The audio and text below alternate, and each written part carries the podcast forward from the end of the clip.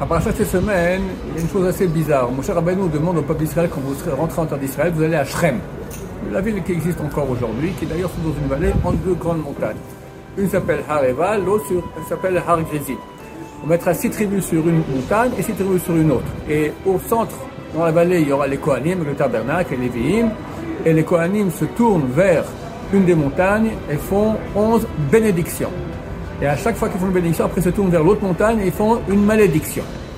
Pourquoi on nous raconte cela? On a reçu toute la Torah. Toutes les, malédictions et bénédictions sont à propos d'ordonnances qui sont déjà écrites dans la Torah. Pourquoi tu rajoutes maintenant une bénédiction si on le fait et une malédiction si on ne le fait pas? On est au courant qu'on ne doit pas faire ces choses-là.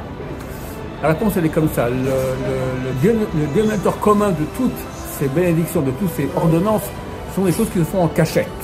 Pas parler à la des interdictions sexuelles, etc. Très souvent, quelqu'un, à l'extérieur, il est très bien. Quelqu'un est à la maison, il a une bagarre avec sa femme, il la traite de tous les noms, il hurle « Oh Dieu !» Il sort de la maison, il voit le voisin « Bonjour monsieur, tout va bien, voilà. » Ta, ta façon extérieure d'être et tu es qu'est-ce que tu es vraiment à l'intérieur? Et ça, on le voit chez soi à la maison. Chers amis, bientôt c'est le jour du jugement.